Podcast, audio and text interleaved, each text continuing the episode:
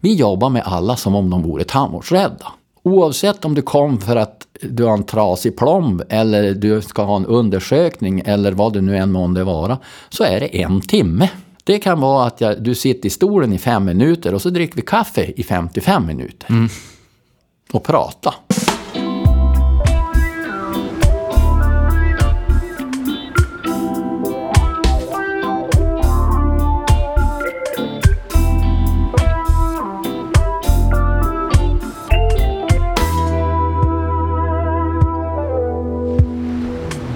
Varmt välkomna till Vårdfrågan. Det är en podd där vi eh, diskuterar vård och tandvård och sjukvård och hur vi kan ge bättre vård till ännu fler. Jag är här idag med tandläkare Anders Sund och vi ska prata om tandvårdsrädsla, tandvård i glesbygd, hans bakgrund som börs-VD och säkert en massa annat. Så jag tänker Anders, över till dig. Du kan bara berätta lite kort om dig själv.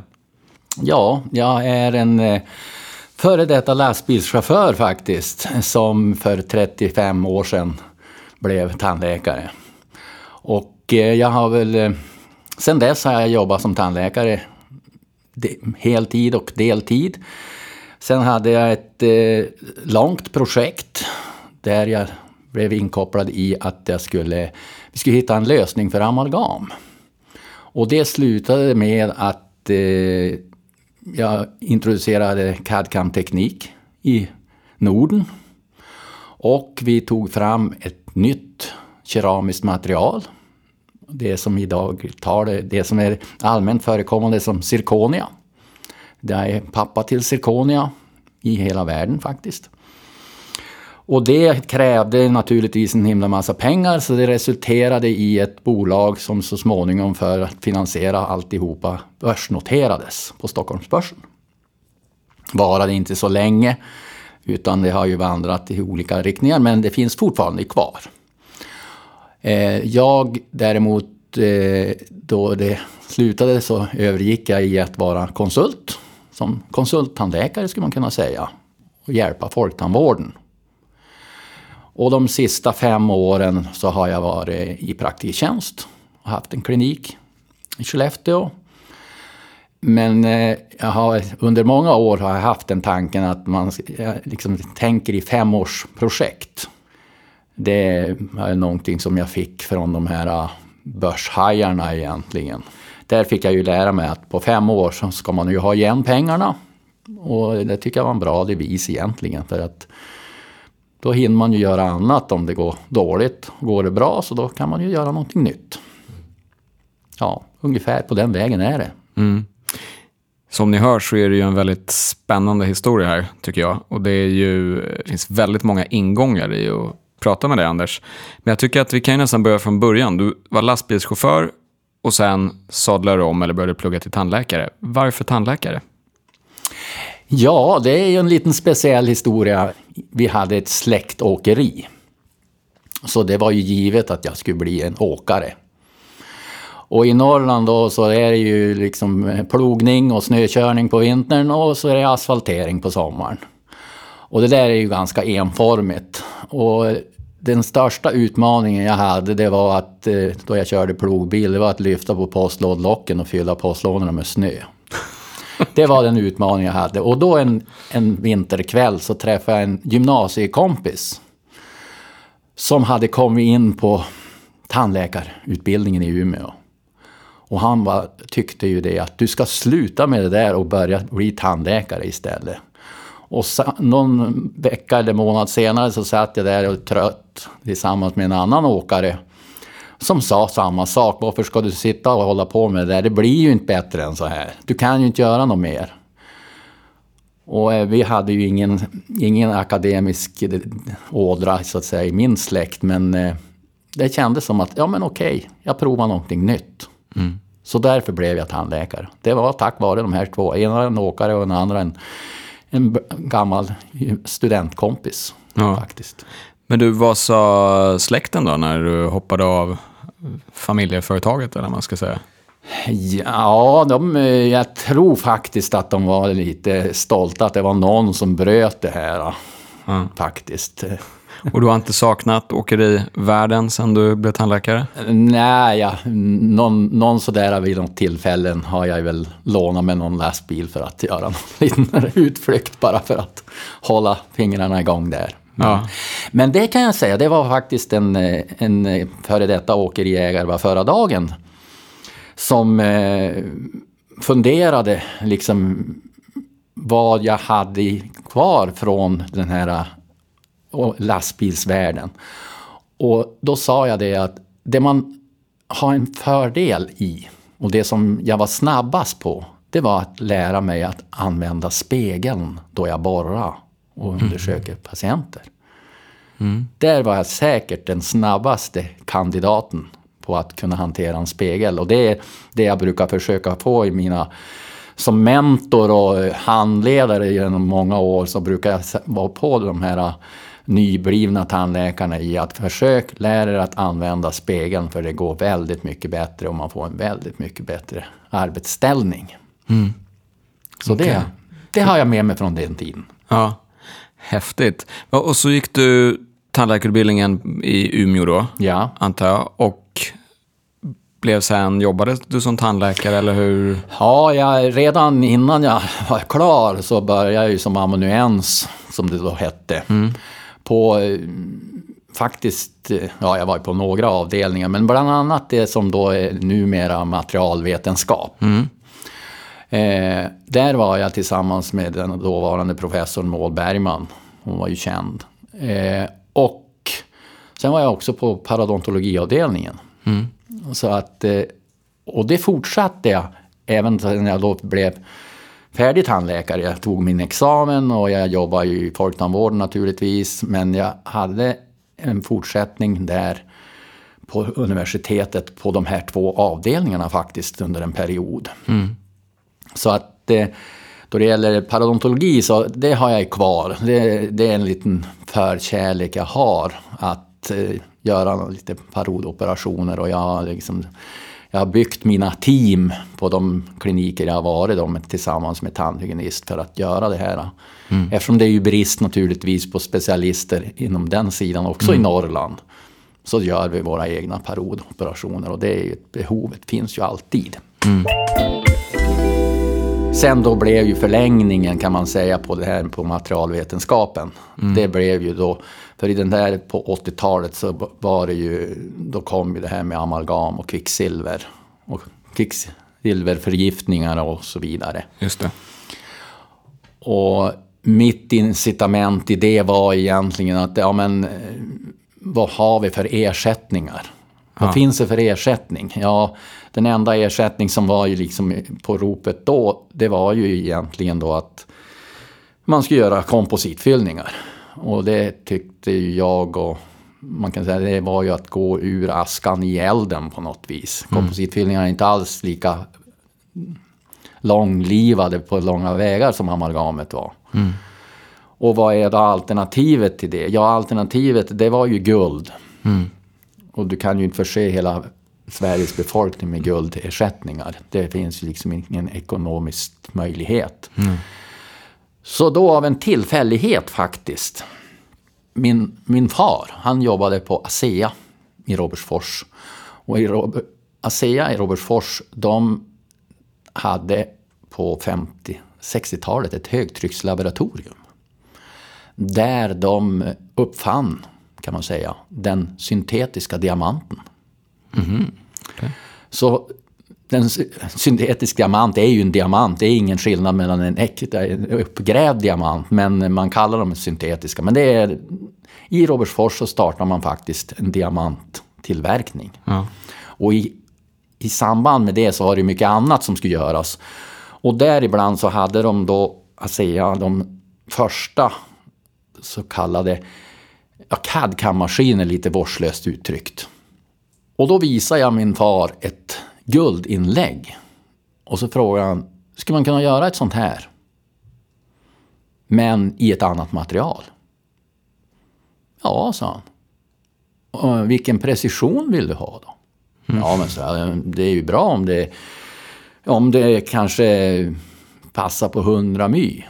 Jaha, sa han, inte på en my. Mm. Alltså en bakterie är ju en till två my stor. Okej.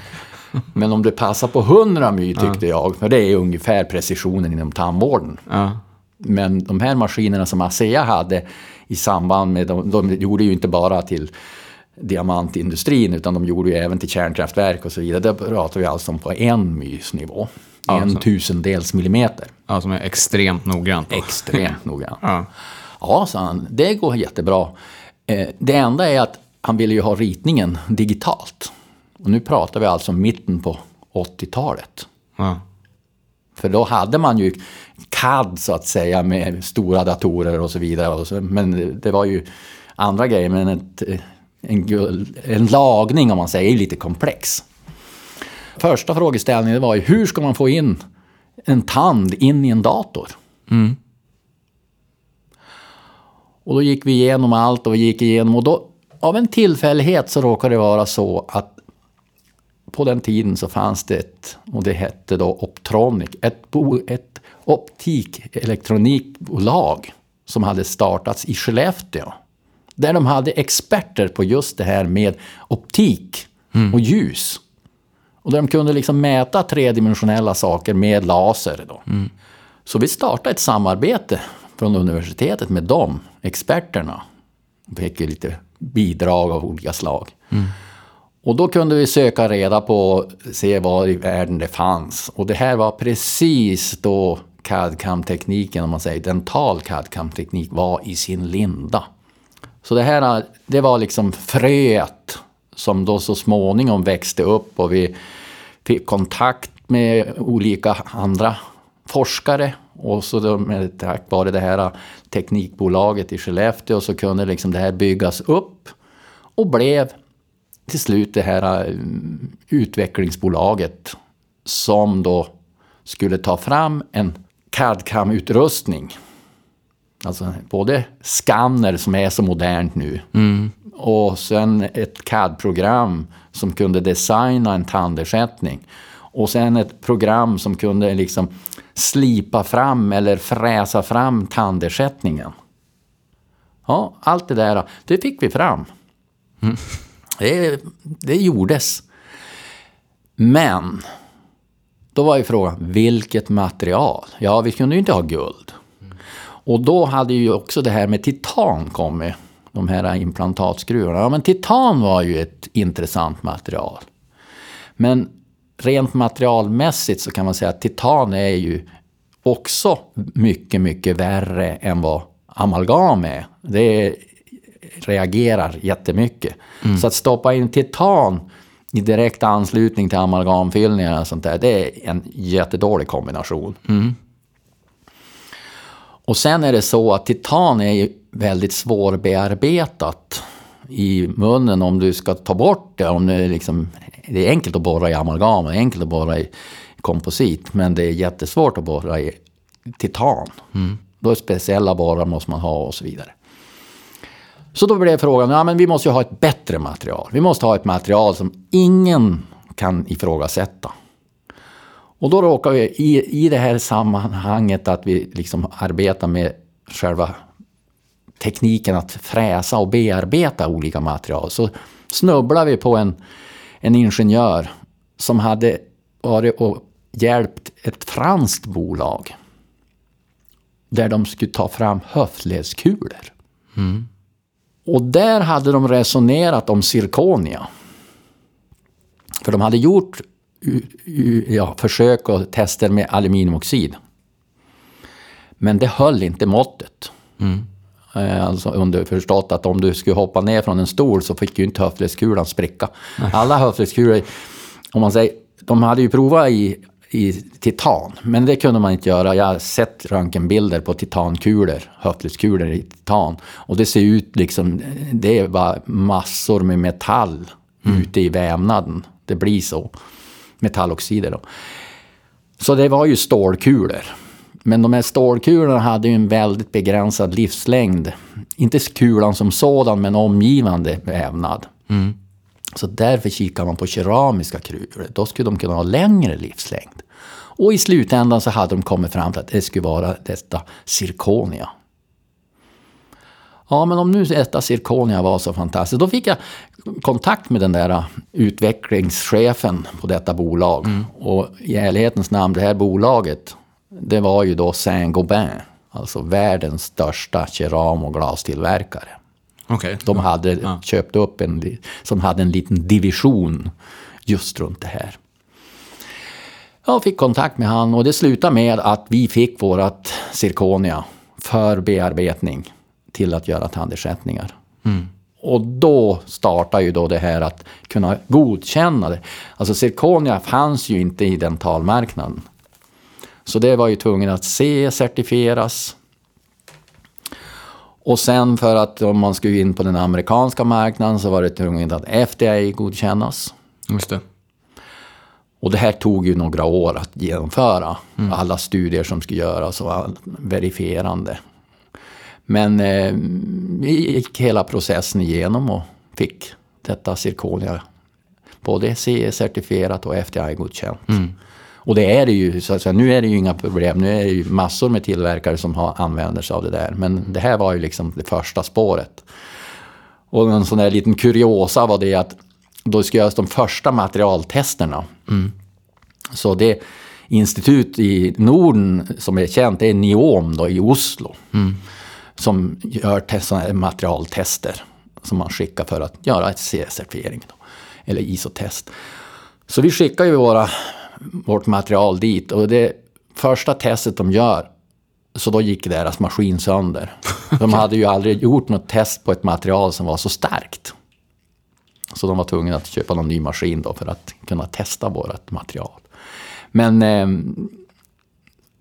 då vi då hade fått allting klart, ja då hade ju alla första fonderade medel så att säga tagit slut i det här projektet. Så då, för att göra det här ett riktigt bolag och projekt, mm. då var vi tvungna att börsnotera för att finansiera det här. Just det, för att få in lite mer kapital helt ja, enkelt. för ja. att få in vad vi då trodde skulle vara nödvändigt. Mm. Så då blev det, då bar jag min resväska och åkte hit varannan dag till Stockholm tror jag, under ett års tid. Ja, och eh, hade mängd presentationer som slutade med då att eh, ja, jag blev ju börs då. Mm. Och eh, det här bolaget kom in på börsen. Mm. Och efter det då, då, då fanns det ju önskemål från ja, kanske från börsen framför allt, men även från vissa större ägare. Mm. Att man kan ju inte ha ett sånt här börsnoterat bolag och det sitter en norrländsk lastbilschaufför som VD. Så då skulle det tas in en, eh, en riktig börs-VD. Mm. Jag hade ju liksom ingen åsikt om det där. Så här i efterhand kan jag väl säga det att eh, det var ju det dummaste som var gjort. Mm. I den bemärkelsen att en riktig börs-VD, även på den tiden, nu pratar vi om alltså, ja, slutet på 90-talet. Ja, 20 år sedan ungefär. Ja, 20 ja. år sedan. Ganska precis 20 mm. år sedan. De hade ju löner redan då som fick ju det här bolaget att fallera omedelbart. Mm. Och sen omge sig ju, de är ju vana att det ska om, att omge sig av de som ska kunna uträtta mycket. Mm. Men de är ju å andra sidan väldigt välbetalda. Mm.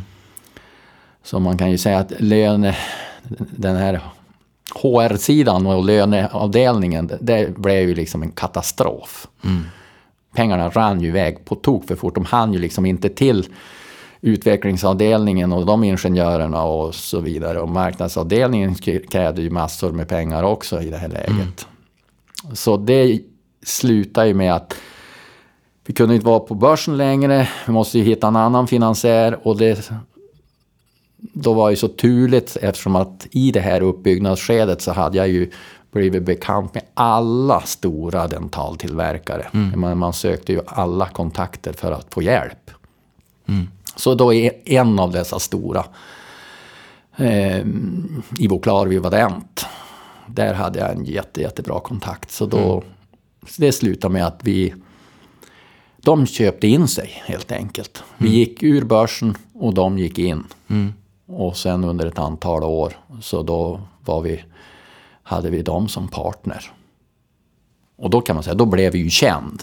Men vi var inte, han ändå inte i kapp liksom det här, man kan säga, vi var för långt fram med det här med tekniken och materialet. Det var det var för stort steg.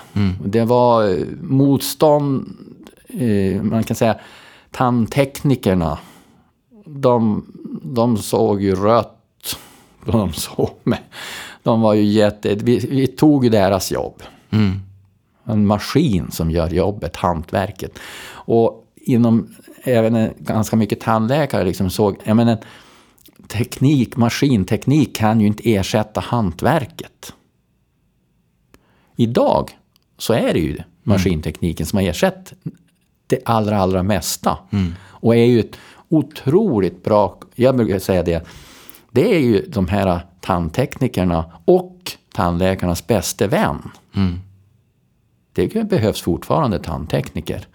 Men det stora jobbet, det är ju att, att liksom säkerställa kvaliteten. Och där är ju tekniken ofelbar så att säga. Den gör ju bara det den är tillsagd. Och kan man då lita på materialen också, ja men då är det ju win-win för alla. Sen kom ju liksom den här vågen också i, i samma veva från Kina kan man ju säga. Med lågprisproducerad protetik. Och det tycker jag var ju en fantastisk utmaning. För då fick man ju verkligen, då ställdes ju allt på sin spets. Klarar maskintekniken att tillverka det här billigare än vad nu kineserna kan göra? Och det kan de ju. För det är bara det att kineserna tog ju också in tekniken. Ja, jag skulle precis säga det. Det blev konsekvensen. Konsekvensen blev bara det att de tog ju in all teknik också. Så att de blev ju ännu bättre. Men jag tror i alla fall i förlängningen att den här tekniken är räddningen för, om man säger tandteknikerna och den verksamheten. Och den är ju nödvändig för tandvården. Man kommer aldrig ifrån det. Mm. Sen är det ju så att de yngre tandläkarna i alla fall, ja men de anammar ju naturligtvis den här moderna tekniken mycket bättre. Och då får de ju ett mera omväxlande jobb kan man ju säga. Sen är det inte tveksamt om det är ekonomiskt lönbar, Ja, lönsamt. Men det är ju... Ja men det, det får ju framtiden utvisa för Mm. Får jag fråga det här zirkoniamaterialet då? Vad, för mig som inte är särskilt grundad i materiallära, vad, vad är zirkonia för typ av material om man ska jämföra det med någon, något annat? Du sa titan tidigare, amalgam och annat. Vad, Ja, vid något tillfälle för att förklara det här för en lekman så kan man ju säga att det är, en, det är ett, eh, ett material som har stålliknande egenskaper. Okej. Det är starkt som stål, alltså som en metall. Men inte vilken metall som helst, utan vi pratar om stål. Eh, samtidigt så är det ju en, en keram, alltså ett porslin. Men i praktiken så har det i stort sett inga egenskaper som ett porslin. Porslin är ju tryckstarkt. Det är ju det klassiska, liksom att om, om du lägger en Ja, men man kan ju porslin eller glas. Du kan ju ta glas. Så glas är ju starkt i en riktning. Men i en annan riktning så det, då, då går det ju sönder direkt. Porslin är ju lite grann likadant. Eh, och om man jämför det med glas så kan man ju säga det att jo men det finns ju varianter på glas också. Du kan ju ha härdat glas. Och då, då börjar du liksom närma dig det här. Då har de, glaset får andra egenskaper. Det är samma materialkomposition så att säga. Men det är strukturen i det. Zirkonium, det är ju metallen. ja. Och sen har du då en, en eh, oxid av den här zirkonium. Då blir det en keram. Okej. Mm. Och sen kan man blanda in yttrium. Yttrium är också en metall. Ja. Men då blir det liksom yttrium och eh, oxidstabiliserad zirkoniumdioxid. Alltså man har två, två keramer som du blandar ihop. Och det är, jag hade det exemplet att det är lite grann som vatten. Om du har va- vanligt rent vatten så fryser ju det vid noll. Men om du blandar i glykol eller salt, så då, då ändrar du ju fryspunkten. Just det. Och i det här fallet så, så kan man säga att här är det ju eh, smältpunkten för zirkonia med den här blandningen. Ja, men den är någonstans vid ja, 1500 grader, plus 1500 grader. Då. Men om du inte har något yttrium i den, så då du då kyl ner det hela, då krackelerar det, då blir det liksom grus av det hela vid 1000 grader, då det fryser. Men om du har yttrium i det, då står det kvar.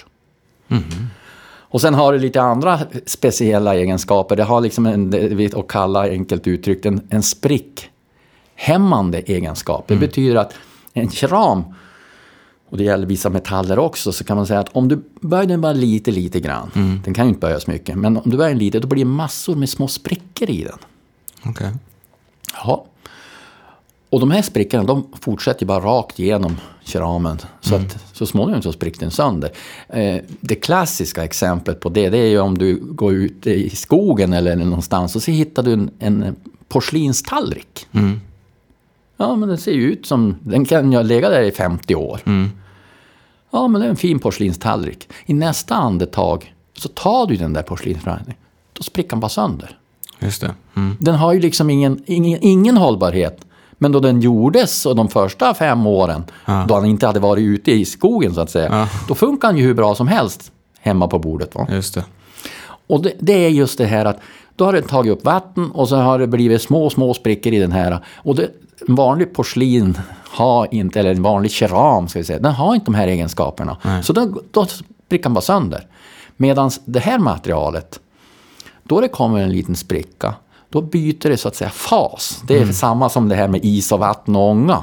Det. det är olika faser. Det här materialet byter också fas. Så i anslutning till sprickan så byter det fas och blir mycket starkare. Så det krävs ännu mera kraft för sprickan att fortsätta. I praktiken så tar sprickans stopp. Och då får du ett material som istället är härdat, som är ännu starkare. Det är liksom lite kameleontbetonat. Och det här, det är det som de då nyttjade i de här höftledskulorna. Mm. Just det. Mm. För att de skulle vara så extremt starka. Och för det som är klassiskt med keramer, och det gäller dentala keramer också, det är att de åldras. Och den enklaste förklaringen med det här åldrandet, det är att de tar upp vatten. Och det brukar jag på mina föreläsningar brukar säga det att, ja men vad är åldrande? Men Åldrande på en keram? Jo, det är det här med tallriken som jag berättade. Men det andra som är kanske ännu tydligare, och det brukar jag lite skämtsamt säga så här att ni har säkert barn hemma som ni säger att nu ska ni sta- fyll diskmaskin med tallrikarna efter ni har ätit. Ja, det är ju inte så konstigt. Ja, men då gör de ju det då, förhoppningsvis ungarna då. Sen då efter ett tag då börjar de liksom säga att nej men vänta nu, nu ställ ner tallrikarna försiktigt. Det är ju så mycket, det far ju fliser ur tallrikarna. Det chippar ju. Ni får inte kasta tallrikarna i diskmaskin. Du ska ställa ner dem försiktigt. Mm. Ja, det kan man ju säga bara för att de ska göra det försiktigt. Men sanningen är inte det att de kastar tallrikarna. Utan sanningen är det att porslinet som är i de här tallrikarna, de, många, vissa är dyrare, klarar det naturligtvis bättre. Det är att i diskmaskinen är en sån miljö med mängder med vatten, varmt vatten, så att de här tallrikarna successivt, då tar de upp vatten. Och då får man det här fenomenet att det blir små sprickor och så chippa ytporslinet eller eh, ja, det som är liksom på ytan av tallriken bort. Det har ingen betydelse om du skulle sätta in dem med silkesvantar. Det skulle chippa i alla fall. Okej, så med tid tar de upp så pass mycket vätska så Exakt. att de blir då- inte lika tåliga längre? Nej, och då åldras de. Jaha. Så, så det, är, det är inte svårare än så. Nej. Och det är exakt samma fenomen med de porslin som man använder inom odontologin då. Ja. På olika metaller i första hand, men även på i keramer. Eh, under en period så var det, ja det är ju det naturligtvis nu också, men man använde olika typer av keramer för, ja istället för äh, metallkärnor då. Och framförallt på framtänder för att de skulle vara jättevackra. Mm. Och då det kom då, det här var ju på 80-talet, mm. slutet på 80. Och jag har stött på en del av de här som då var 20 år gamla, 20-25 år gamla. Mm. Och om man ska ta bort en sån krona, så det finns ingen hållfasthet i dem längre. Och de flesta, jag har träffat många patienter som kom, ja men min porslinskrona, den har bara, den gick bara mitt i tu. Mm. Mitt i limpmackan. Mm.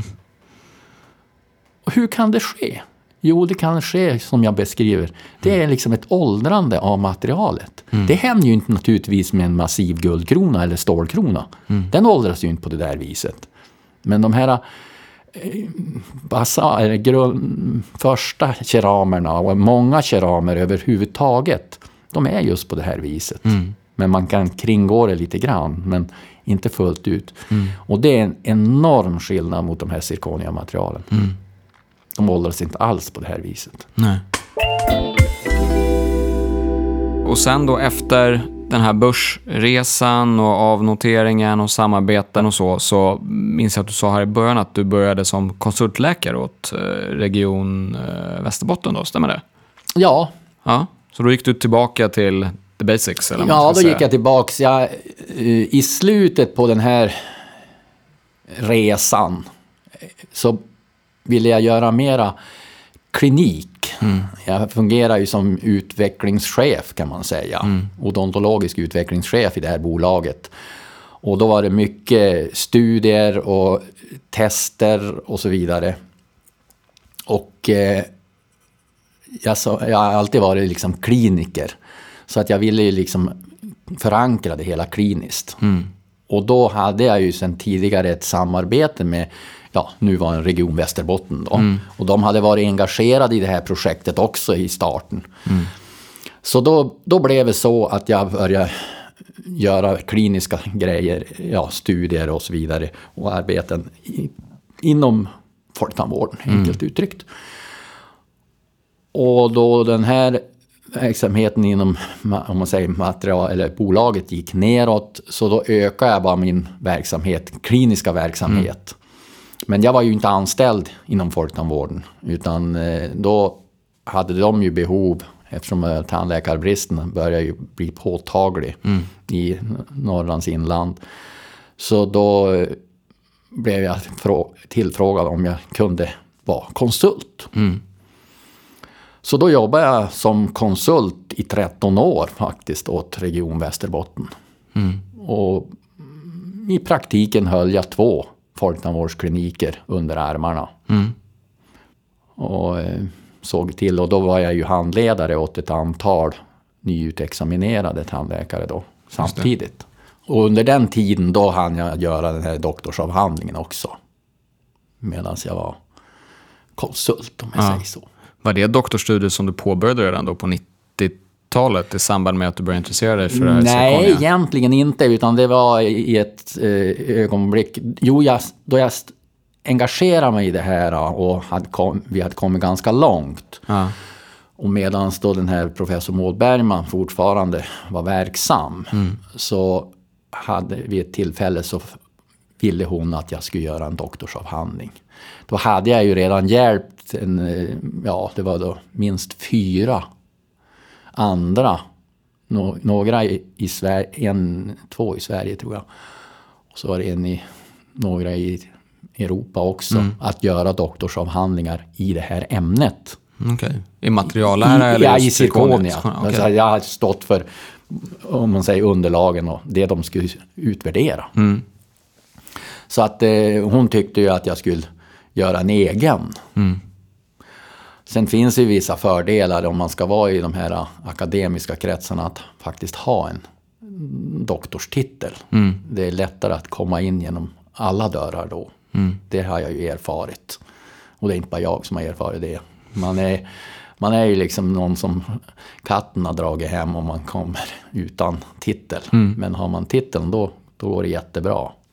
Och sen efter konsultverksamheten då, doktorshatt och så vidare, så kom du hit till praktikertjänst, eller? Ja, eh, hustrun min tyckte att eh, nu hade jag väl åkt tillräckligt. Ja. Och eh, det var ju så att eh, allt eftersom Folktandvårdens, eh, ja, Region Västerbottens folktandvård gick neråt i bemanning, men patienterna fanns ju kvar, så ökar ju det min arbetsbörda i den bemärkelsen att ja, men jag, var ju, jag tog ju hand om dem, alla som kom. Jag upprätthöll ju den här verksamheten. Så att då tyckte hon, att, eh, min hustru då, att eh, nej men eh, gör, något annat. Ja, jag kan ju ta pension, sa jag. Men då av en tillfällighet kan man ju kalla det. Så då blev jag erbjuden den här kliniken i Skellefteå. Som då var en folktan- eh, pr- praktiktjänstklinik. Och det tyckte jag såg bra ut. Så då, ja då klev jag in i praktiktjänst då. Men jag ställde i ordning kliniken och eh, då kom hustrun in i bilden och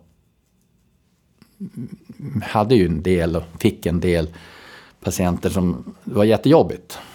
Och blev tillfrågade angående barn och så vidare. Rädda barn. Och eftersom hon är tandsköterska, före detta tandsköterska, före detta tandhygienist, hon är läkare och hon är specialist i psykiatri.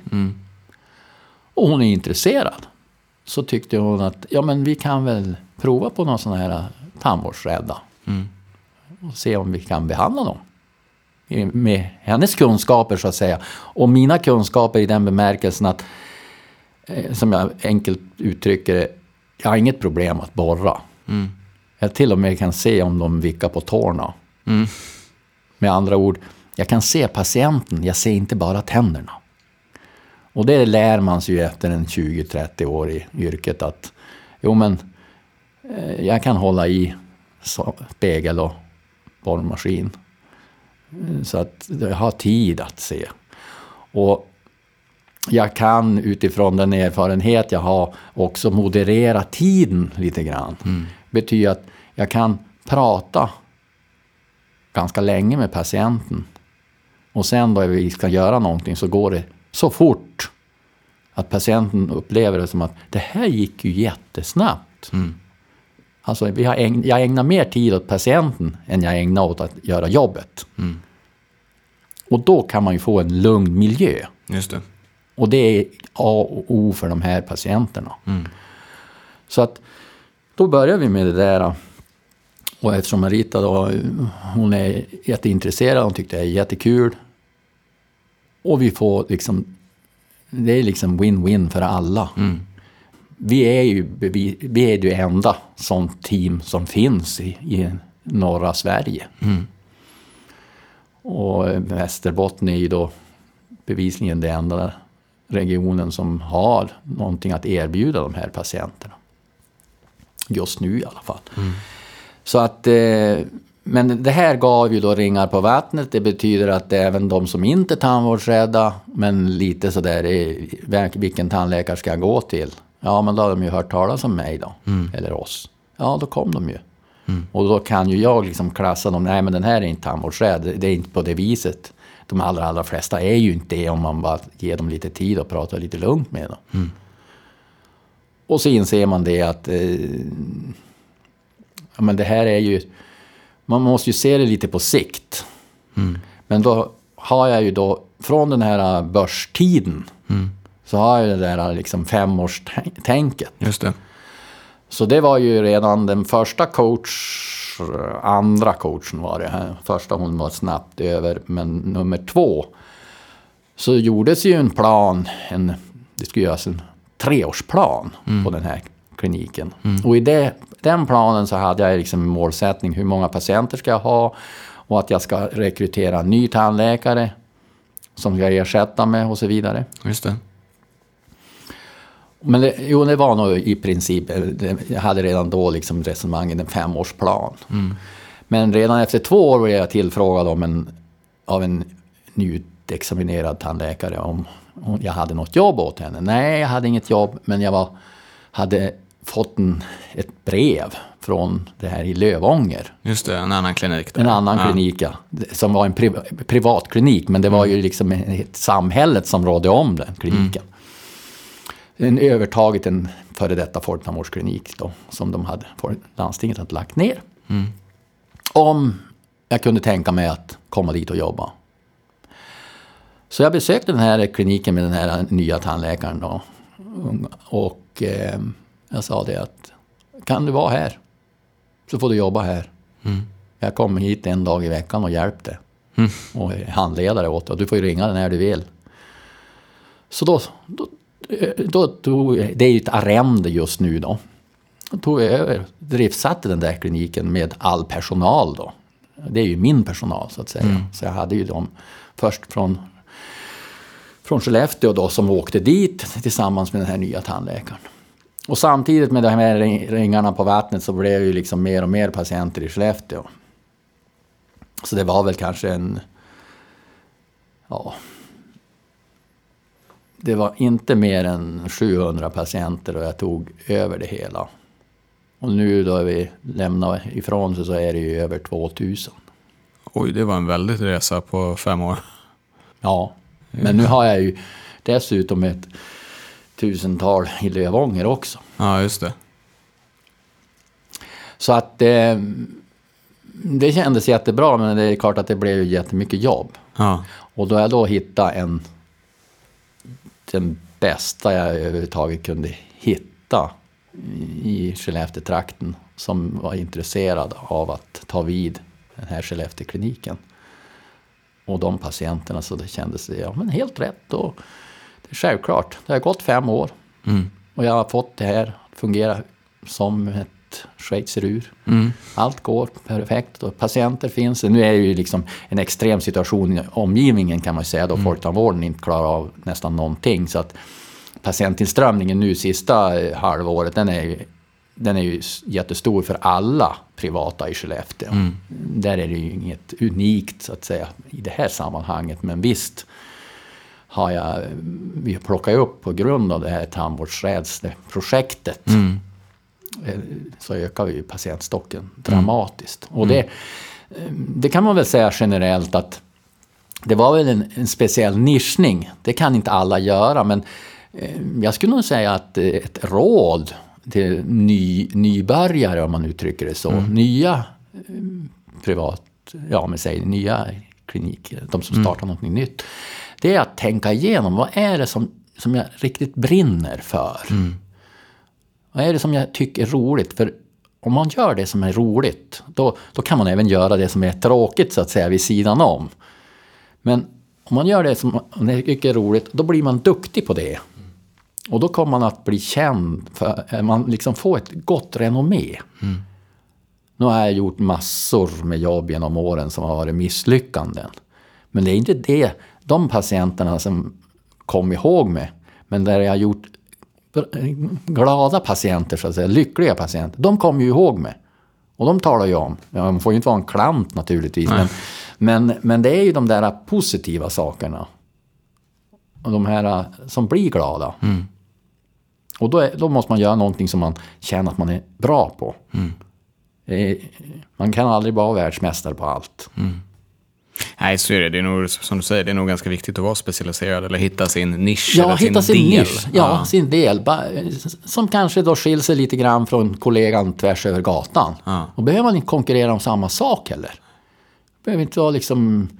Eh, jag tror inte att det är någon av kollegorna i Skellefteå som är speciellt irriterad på mig utifrån det här, utan att vi, vi tar hand om de tandvårdsrädda. Utan de, de till och med skickar ju patienter till oss som är besvärliga, om man uttrycker I deras ögon är de besvärliga. Mm. Och vi tyckte det här går jättebra.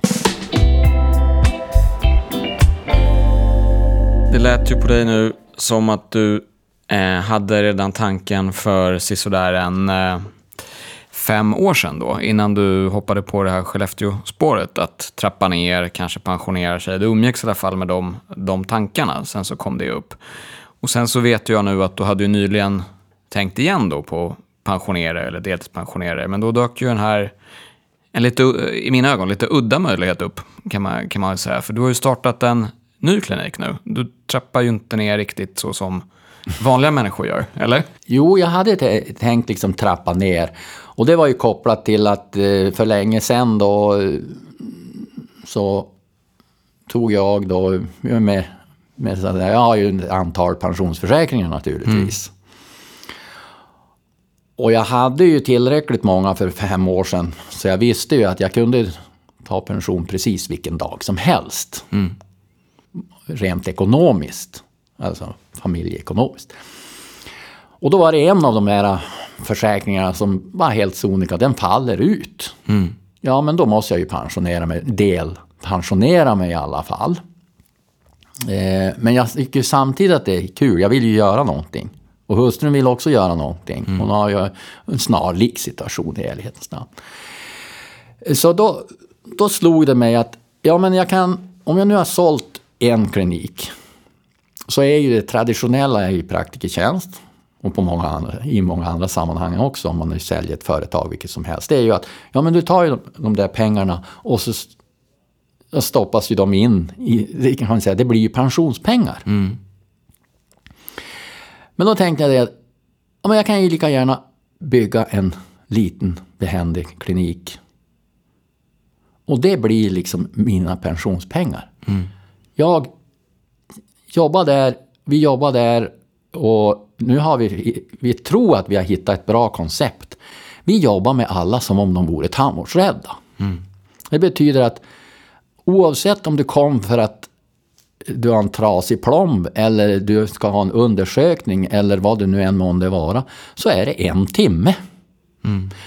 Det kan vara att jag, du sitter i stolen i fem minuter och så dricker vi kaffe i 55 minuter. Mm. Och prata. Mm. Om vad det nu månde vara. Mm. Man kan ju alltid hitta. Eh, och så är det ju lite äldre klientel. Många är ju pensionärer som kommer. Och de har ju gott om tid. Ja, subsidier. De har inte bråttom. Nej, de har ju inte bråttom ut.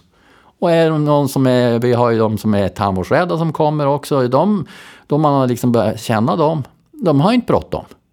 De vill ju prata. Så att då kan vi där, vara där i lugn och ro. Och, och då blir det liksom, istället för att sitta hemma och pensionen faller ut, ja men då tar vi ett litet, vi tar ju ett uttag ur det här då. Det här är liksom istället för pensionsfonden kan vi ju mm. kalla det. Mm. Så det är mitt resonemang, eller vårt resonemang i det här. Istället för att sätta in det i någon fond och så plocka ut det som pensionsersättning så har vi satt in det i, i den här kliniken. Mm.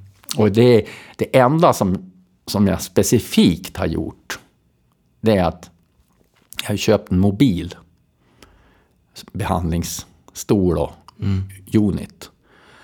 Och syftet, grundsyftet varför jag köpt den, det är därför att andrahandsvärdet på en sån är oändligt mycket högre än på en fast utrustning. Mm. Fasta utrustningar, de skrivs ju av efter fem år ungefär. Och sen är de ju i praktiken värdelösa. En sån här utrustning skrivs också av. Men andrahandsvärdet är jättehögt på. Mm. De är attraktiva. Fortsätter vara attraktiva så att säga. Mm. De är ju naturligtvis dyrare men, men sammantaget med alltihopa så kan man säga det är, det är bättre att ha någonting som är värt någonting efter fem år än någonting som är helt värdelöst. Mm. Alltså du får ingenting för det. Mm. Jag, tyck, jag kan nämna typexemplet det är ju jag köpte en, en begagnad eh, desinfektor, alltså mm. diskmaskinen. Mm. En sån kostar ju ungefär 100 000 plus moms. En begagnad som är 5-6 år gammal och ser ut som ny. Han kostar 25. Mm. Ja, det är ett ganska kraftfullt värdetapp. Ja, det är ju det. Ja. Och, och, så är det med eh, unitar och behandlingsstolar och allting. Medan eh, en sån här mobil, den har inte alls det. Nej.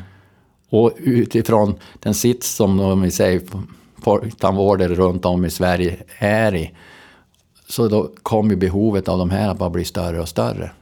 Jag menar, alla äldreboenden och så vidare, de måste vara där. Skolor och så vidare. Då är det ju enkelt att ta utrustningen på plats. Mm. Ja, det låter ju som en bra analys. Men det lite speciella med den här kliniken, som jag i alla fall reagerade på när jag hörde det först, det är att den, den ligger ju inte direkt centralt, för att uttrycka sig milt. Var, var är det du och hustrun eh, driver den här kliniken någonstans? Ja, alltså det där är ju centralt och centralt. Där får man ju vara lite... mm, Man kan ju vara lite vidsynt och se det som så att det är faktiskt så att den här kliniken ligger otroligt centralt. Den ligger mitt i landskapet Västerbotten. Västerbotten är ju... Länet Västerbotten är ju stort, Ja. men landskapet Västerbotten är ju lite mindre. Om man säger det, är den kustnära delen. Eh, visserligen är det väl större än Skåne, Stockholm, men, men det må vara. Men det här ligger alltså mitt i Västerbotten. Det är, eh, jag brukar säga det är lite skämtsamt, men det är eh, 65 kilometer till eh, Coop Forum i Skellefteå och det är 65 kilometer till Coop Forum i Umeå. Mitt emellan. Ja. Men det ligger ju naturligtvis mitt i skogen. Ja. Och eh, närmsta grannen eh, bo, som bofast då, det är ungefär 400 meter. Men man kan inte se någon granne. Det enda man kan se från eh, ett fönster är ett älgtorn som vi har där i närheten. Så visst, det är skog runt omkring. Och, men det är relativt välskött skog så att eh, det är ingen djungel. Nej. Och sen, eh, i, inte så långt ifrån, så är det ju öppet. Eh, vi har möjlighet, det är liksom en liten bergsknalle, en, eh, 60-70 meter bakanför kliniken, söder om kliniken uppe på. Så där har vi tänkt göra i ordning en liten stig så man kan gå upp dit för grannen då. Den närmaste grannen 400 meter bort. Han har satt dit en bänk för att de ska kunna sitta där på sommarkvällar. Och det är liksom fint. Man sitter lite hö högre upp och ser ut över omgivningarna. Det är lite berg och skog. Någon åker som man ser. Mm. Men bor ni själva i det här området? Eller bor du i Lövånger eller Skellefteå? Eller vad? Skellefteå Ja, alltså. Vi bor ju i Skellefteå. Där har Ja. vi ju bott i många, många år. Men eh, min mor, hon är från denna by Storövningsberg då. Hon är barndomsfödd där. Och eh, jag bodde där ja, innan jag började på tandläkarutbildningen. Och även under tandläkarutbildningen så bodde jag faktiskt i den här byn. Eh, Så att jag har bott där. Och sen har vi haft det som eh, fritidshus. Under många år. Mm. Det är in, ditt barndomshem då? Eller din mamma? Nej, det är inte mitt barndomshem. Utan eh, jag är från Robertsfors, där man uppfann den syntetiska diamanten. Just det. Men eh, jag, har, ha- jag köpte det här, alltså det här är ju en skogsfastighet Ja. i ärlighetens namn. Och därför så rår jag ju om marken runt omkring där den här tandkliniken är också nu. Men tandkliniken som sådan, den är inrymd i en före detta nykterhetsloge som byggdes i slutet på 30-talet. Där min morfars far var drivkraft i det bygget. Så den har fungerat som många saker, bland annat som skofabrik. Skofabrik? Jajamän, det var en skofabrik där. Jaha, okej. Och eh, många patienter, äldre patienter som nu kom som säger samma sak. Ja, här lärde jag mig att dansa. Okej, på under nykterhets... Ja, under nykterhetslogens Ja. tid, ja. Ja, men det var ju innan internet och Ja, tvs tid. Radio fanns ju, men det Ja. fanns ju inte tv. Jo, de har lärt sig att dansa där. Mm. Ja, du visade ju bilder på den förut. Det var en scen och ett eh, kök och ett ganska stort gemensamhetsutrymme också, eller hur? Ja, det är en- det som då var Bolidens matsal. Ja. Och som då fungerar som en, vi kan säga matsal. Det ryms ju, rymdes ju en 40 matgäster där. Ja. Och en del av den där matsalen, den har vi nu gjort om i ett hörn. Där gjorde vi då sterilen. Just det. Så vi tog en del av matsalen. Och i, i den här äh, gamla delen, där fanns ett, ett kök. Historiskt sett. Och det där köket, det är behandlingsrummet idag.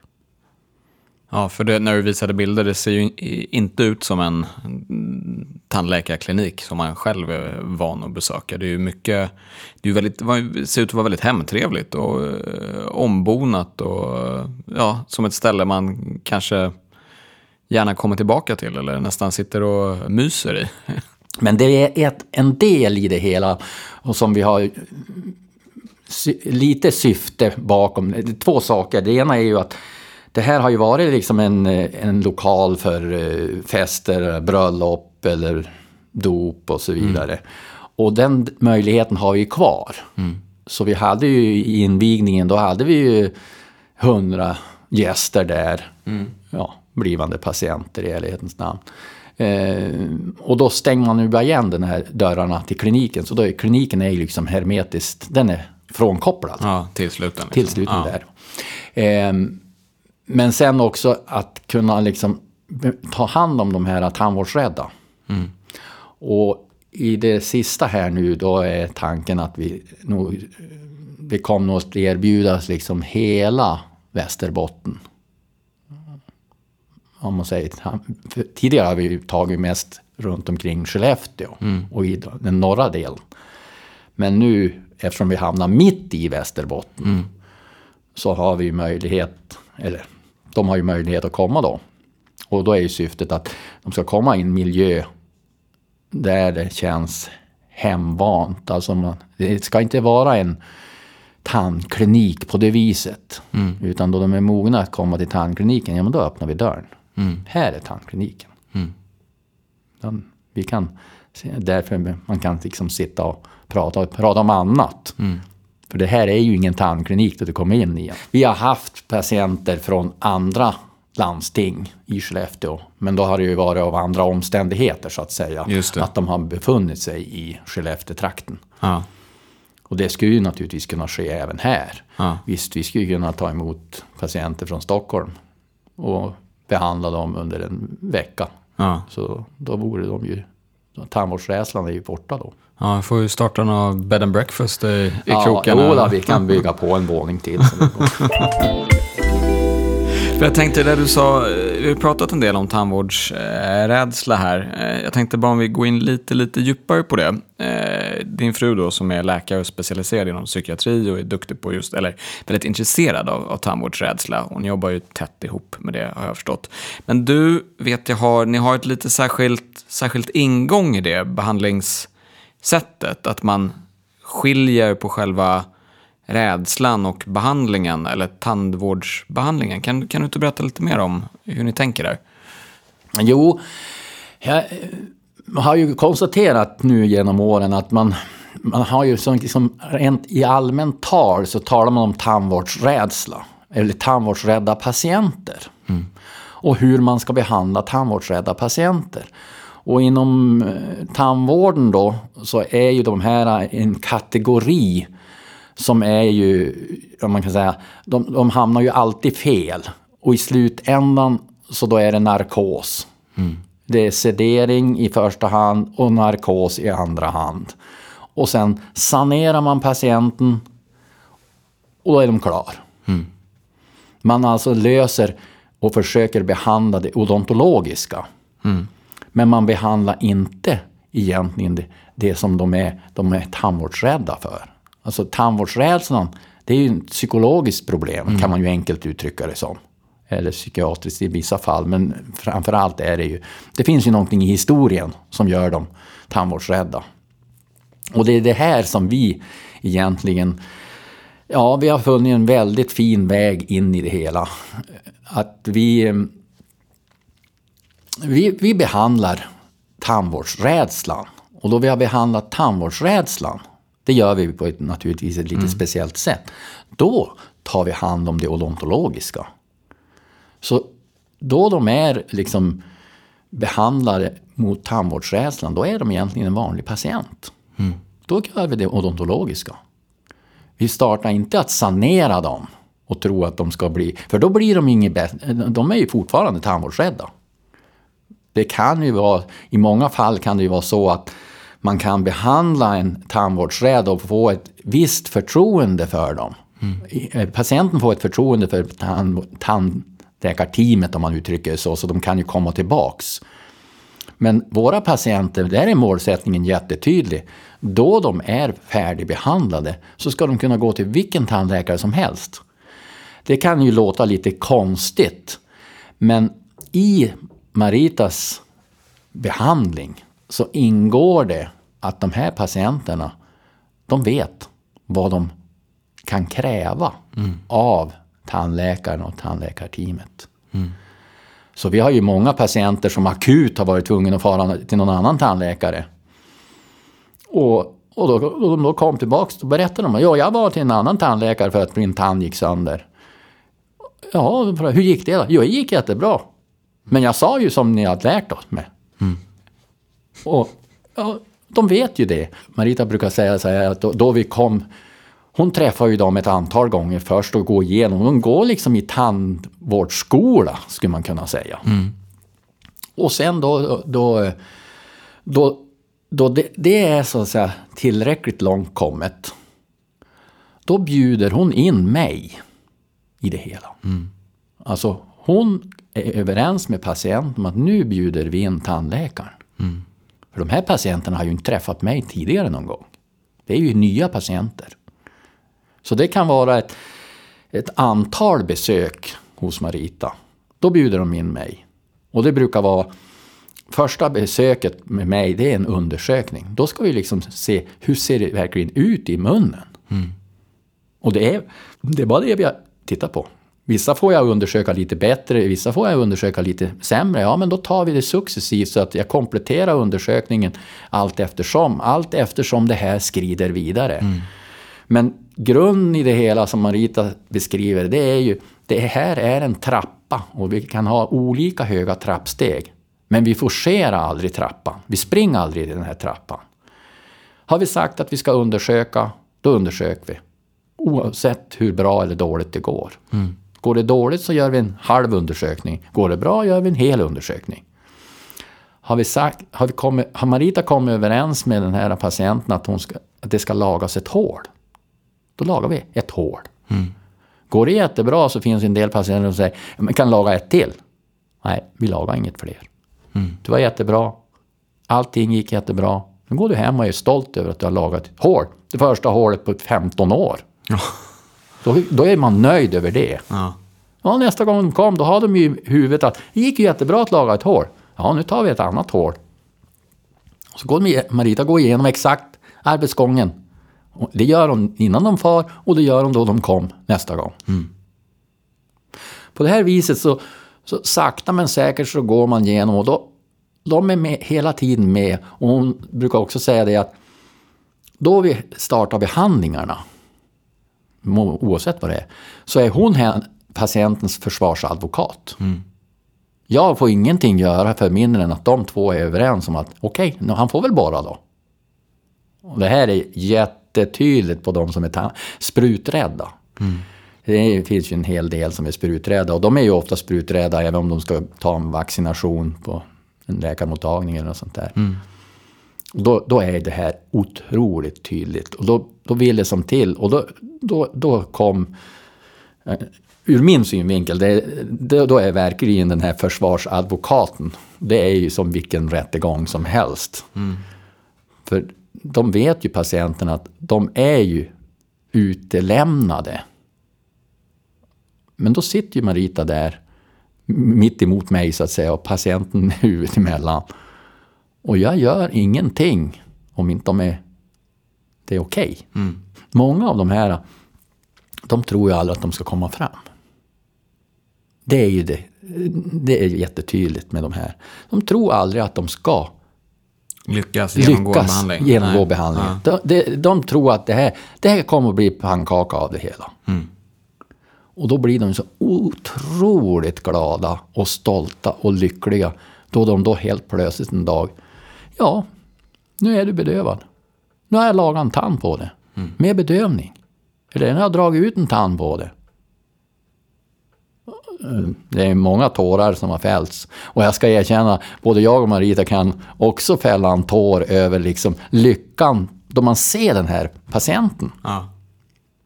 Och så här i efterhand, nu då vi liksom, vårt koncept är så tydligt, så kan man säga, ja men det är jätteenkelt. Den grundläggande delen i det, det är liksom att tålamod och skapa ett förtroende. Men det är inte så lätt som tandläkare att göra det här. Man måste ha en... Det är ju jättefördel då jag har Marita då, en psykiater som sitter på andra sidan som så att säga också kan se... Vissa av de här patienterna har ju många andra bekymmer. Som man... De har man ju ingenting med som tandläkare att göra. Men hon kan ju reda de sakerna också. Eller reda i det så att säga. Liksom sortera ut det. Och faktiskt hon har ju hjälpt många patienter på andra fronter. Det är ju så med en sån där profession. Det är också en anledning till att man inte går i pension. Det Ja, till- det förstår jag. Alla det de här vackra historierna. Ja, jo, men det blir ju ja. det. det är liksom, och eh, vid tillfälle då kan du...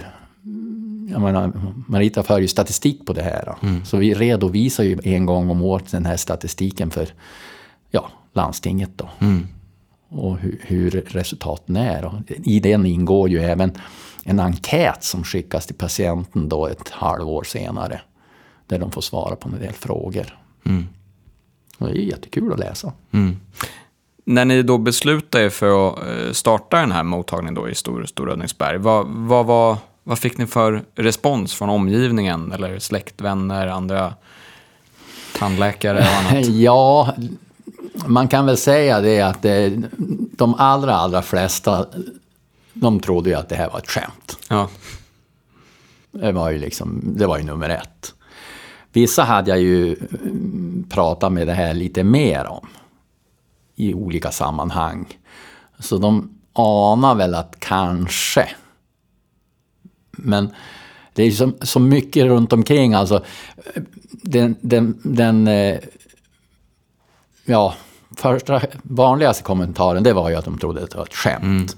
Den, nästa kommentar det var ju att, men var ska du få patienterna ifrån? Det finns ju inte en käft där. Nej. Ja, Eh, och, och det, det kan man väl säga. Eh, ur våran synvinkel så kan jag säga att jo men att göra kliniken, ja men det är som jag sa, det var istället för att sätta in de här pengarna på ett pensionskonto. Mm. Så då, då hade vi ju liksom att göra kliniken. Och så hade vi ju byggnaden och allting. Eh, och så hade jag kunskapen runt omkring hur man gör en klinik. Och vad jag behövs och så vidare. Och jag vet. Så det var ju inget, inget tekniskt bekymmer om man säger så. Och så hade jag ju praktisk tjänst då.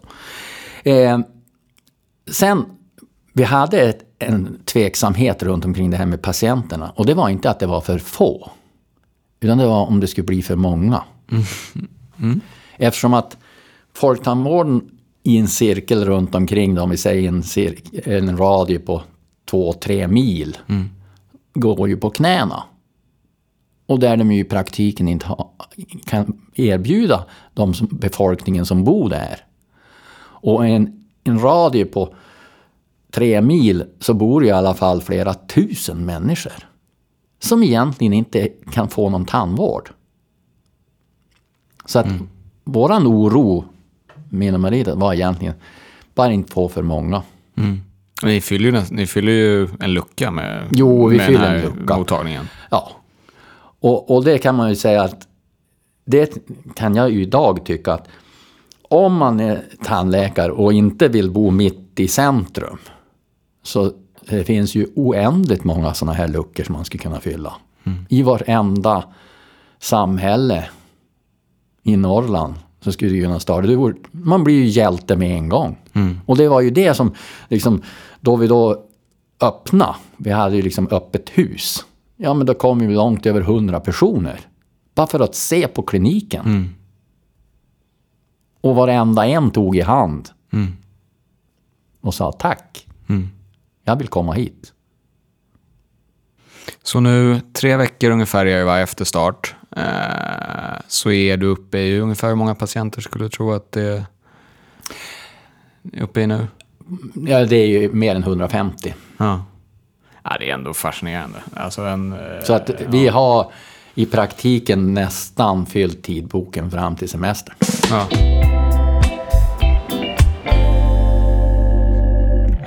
Det är en extremt intressant historia, det här som Anders har, har berättat. Jag tror att vi skulle säkert kunna prata ännu längre om, om det här. Både din bakgrund i materiallära, om hela glesbygdsproblematiken och rekrytering av tandläkare och läkare och annan vårdpersonal för den delen mm. till eh, Norrland eller till Värmland eller Dalarna, men ganska stora delar av landet helt mm. enkelt. Och inte minst till vissa delar av storstäder där vårdgivare inte heller vill jobba.